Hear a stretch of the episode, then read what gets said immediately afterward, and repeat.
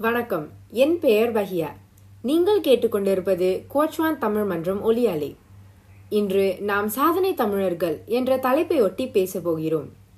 சாதனை என்றால் என்ன? நமக்கு ஒரு விஷயத்தில் பல ஆர்வம் இருக்கும்போது அதில் நம்முடைய முழு கவனத்தையும் செலுத்துவோம். உதாரணத்திற்கு நமக்கு கார்பந்து மிகவும் பிடித்திருந்தால் நம்ம பயிற்சிகளுக்கு செல்வோம் கடினமாக உழைப்போம் மேலும் போட்டிகளுக்கு செல்லும்போது நாம் வெற்றி பெற வேண்டும் என்ற எண்ணத்தில் தான் போட்டியிடுவோம். இதே போலதான் நமக்குள் பல தமிழர்கள் நம்மை பெருமைப்படுத்தியவர்களாக இருக்காங்க. இத்தகைய நபர் ஒருவர் கே. சண்முகம். இவர் சிங்கப்பூர் அரசியல்வாதி. இவரால் எப்படி பல விஷயங்களை சாதிக்க முடிந்தது என்பதை பற்றி நான் சொல்லப் போகிறேன். முதலாவதாக திரு சண்முகம் ஒன்றாயிரம் தொள்ளாயிரம் எழுபது இரண்டு முதல் ஒன்றாயிரம் தொள்ளாயிரம் எழுபது ஏழு வரை ராஃபல்ஸ் நிறுவனத்தில் படித்தாங்க மேலும் அவர் சிங்கப்பூர் தேசிய பல்கலைக்கழகத்தின் சட்டம் பீடத்தில் சட்டம் படித்தார். பிறகு ஒன்றாயிரம் தொள்ளாயிரம் எண்பது நான்கில் அவர் பட்டம் பெற்றார். திரு சண்முகம் சட்டக்கல்லூரியில் படித்தபோது பல விருதுகள் புத்தக பரிசுகள் மற்றும் முதல் மாணவனாக இருந்ததாக உதவித்தொகையையும் பெற்றார். இவரை பற்றி இதையெல்லாம் படிக்கும்போது அவர் தன் படிப்பில் நிறைய உழைத்திருக்க வேண்டும் என்று நினைத்தேன். அது மட்டுமில்லாமல் அவரது சாதனை பயணம் இத்துடன் நிற்கவில்லை. திரு. கே. சண்முகத்தின் முயற்சிகளால் அவரது வழக்கறிஞர் வாழ்க்கை அவருக்கு வெற்றியாக அமைந்தது. இவர் ஒன்றாயிரம் தொள்ளாயிரம் என்பது ஐந்தில் சிங்கப்பூர் பார் அதாவது வழக்கறிஞராக திகழ ஒரு நிறுவனத்தில் அனுமதிக்கப்பட்டார். பிறகு திரு. சண்முகம் தனியார் பயிற்சிக்கு சென்று மூத்த பங்குதாரரானார். அதாவது இது ஒரு நல்ல மரியாதைக்குரிய பதவி. பிறகு ஒன்றாயிரம் தொள்ளாயிரம் தொண்ணூறு எட்டில் திரு சண்முகம் முப்பத்தி எட்டு வயதிலேயே உச்ச நீதிமன்றத்தின் மூத்த வழக்கறிஞராக ஆனார். அதாவது சுப்ரீம் கோர்ட்டின் சீனியர் கவுன்சில் இவர் இளைய வழக்கறிஞர்களில் ஒருவர் ஆனார் திரு சண்முகம் சிங்கப்பூரின் லீசியன்லோங் மற்றும் லீ குவான்யூ ஆகியோருக்கு வழக்கறிஞராக இருந்துள்ளார். இவர் பல வழக்குகளில் வெற்றி பெற்றிருக்காங்க. திரு சண்முகம் தனது வழக்கறிஞர் தொழிலை தவிர அரசியலிலும் நுழைந்தார். இவர் பிஏபி கட்சியில் சேர்ந்த பிறகு செம்பாவாங் ஜிஆர்சிக்கு எதிராக போட்டியிட்டார். பிஏபி குழு வெற்றி அடைந்த பிறகு திரு சண்முகம் நாடாளுமன்ற உறுப்பினரானார். இவர் ரெண்டாயிரத்தி எட்டு ஆம் ஆண்டு வரை வக்கீல் தொழில்தான் செய்து வந்தார். பிறகு சட்டத்துறை அமைச்சராக பதவி வகித்து இன்று வரை பெருமையுடன் பணியாற்றி வருகிறார். திரு சண்முகத்திடமிருந்து நாம் பல விஷயங்களை கற்றுக்கொள்ளலாம். சட்டம் அன்பாக இருக்க வேண்டும் என்று இவர் நம்பினார். சிங்கப்பூரின் சட்டங்கள் மிகவும் இறுக்கமுள்ளதாக இருக்க இதுதான் அடிப்படையாக இருந்தது. மேலும் தம்மை பார்த்து கொள்ள முடியாதவர்களை நாடு கவனிக்கும்படி செய்ய வேண்டும் என்றும் நம்பினார். திரு சண்முகம் சட்ட அமைச்சராக இருக்கும்போது அவர் சில மாற்றங்களை செய்தார்.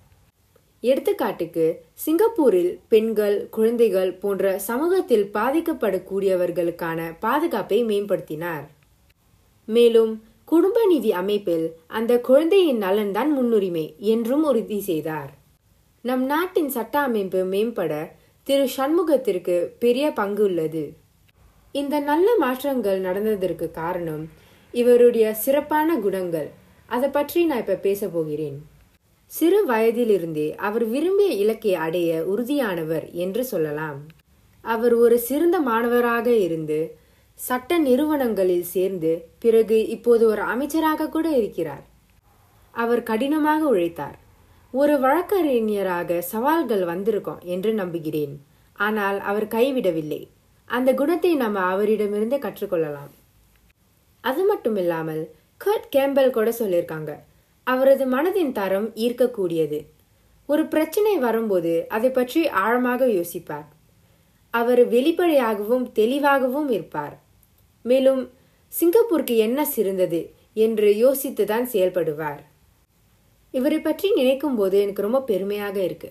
ஏன்னா அவர் வந்து விஷயங்களில் அவசரப்பட மாட்டார் என்று தெரியுது. இவருக்கு நல்ல தலைமைத்துவ திறன்களும் இருக்கின்றன என்றும் சொல்லலாம். எடுத்துக்காட்டுக்கு திரு சண்முகம் ஒரு படகையை சரியான திசையில் செலுத்தக்கூடிய ஒருவரை போன்றவர். இவை போன்ற குணங்கள்தான் இவரை வெற்றிக்கு அழைத்து சென்றது என்று நம்புகிறேன். திரு சண்முகம் நல்ல மதிப்பெண்கள் பெற்றிருந்தாலும் அவரது மன உறுதியும் கவனமும் தான் அவரை ஒரு சாதனை தமிழராக ஆக்கியது. நீதி அமைப்பு மூலம் சிங்கப்பூரில் உள்ள மக்களுக்கு திரு சண்முகம் அவருக்கு முடிந்த அளவுக்கு உதவி செய்தார். இவருடைய கதையை பற்றி நான் படிக்கும்போது எனக்கும் ஒரு ஊக்குவிப்பாக இருக்கு. நானும் எதிர்காலத்தில் மற்றவர்களுக்கு என் முடிந்த அளவுக்கு உதவி செய்ய ஒரு ஆசை இருக்கிறது. என்னை போல உங்களுக்கும் ஒரு குறிக்கோள் இருந்துச்சுன்னா நம்ம அனைவரும் அர்ப்பணிப்பு என்ற வார்த்தையை ஞாபகத்தில் வச்சிருக்கணும். நம்முடைய குறிக்கோள் ஒரு சிறிய விஷயமா கூட இருக்கலாம். எடுத்துக்காட்டுக்கு நம்ம அடுத்த தேர்வில் சிறப்பாக செய்யணும் என்பது.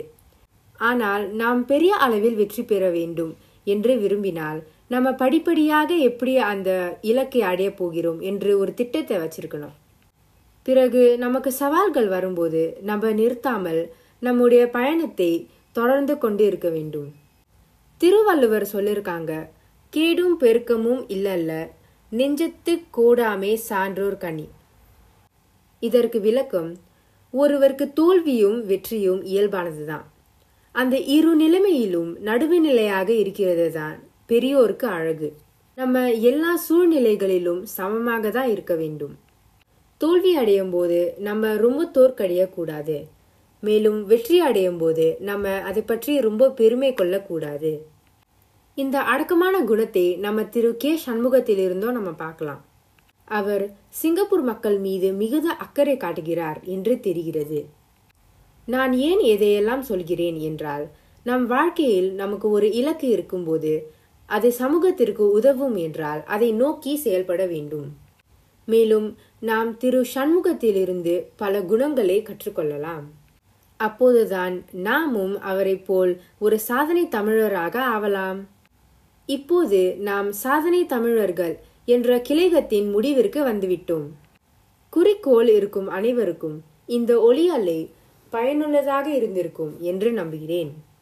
மேலும் நான் பகிர்ந்ததை கேட்டும் மகிழ்ந்தீர்கள் என்று நம்புகிறேன். குவாச்சுவான் தமிழ் மன்றம் ஒளியாலையை கேட்டதற்கு மிக்க நன்றி. விடை பெறுவது பஹியா அடுத்த முறை சந்திக்கலாம். நன்றி.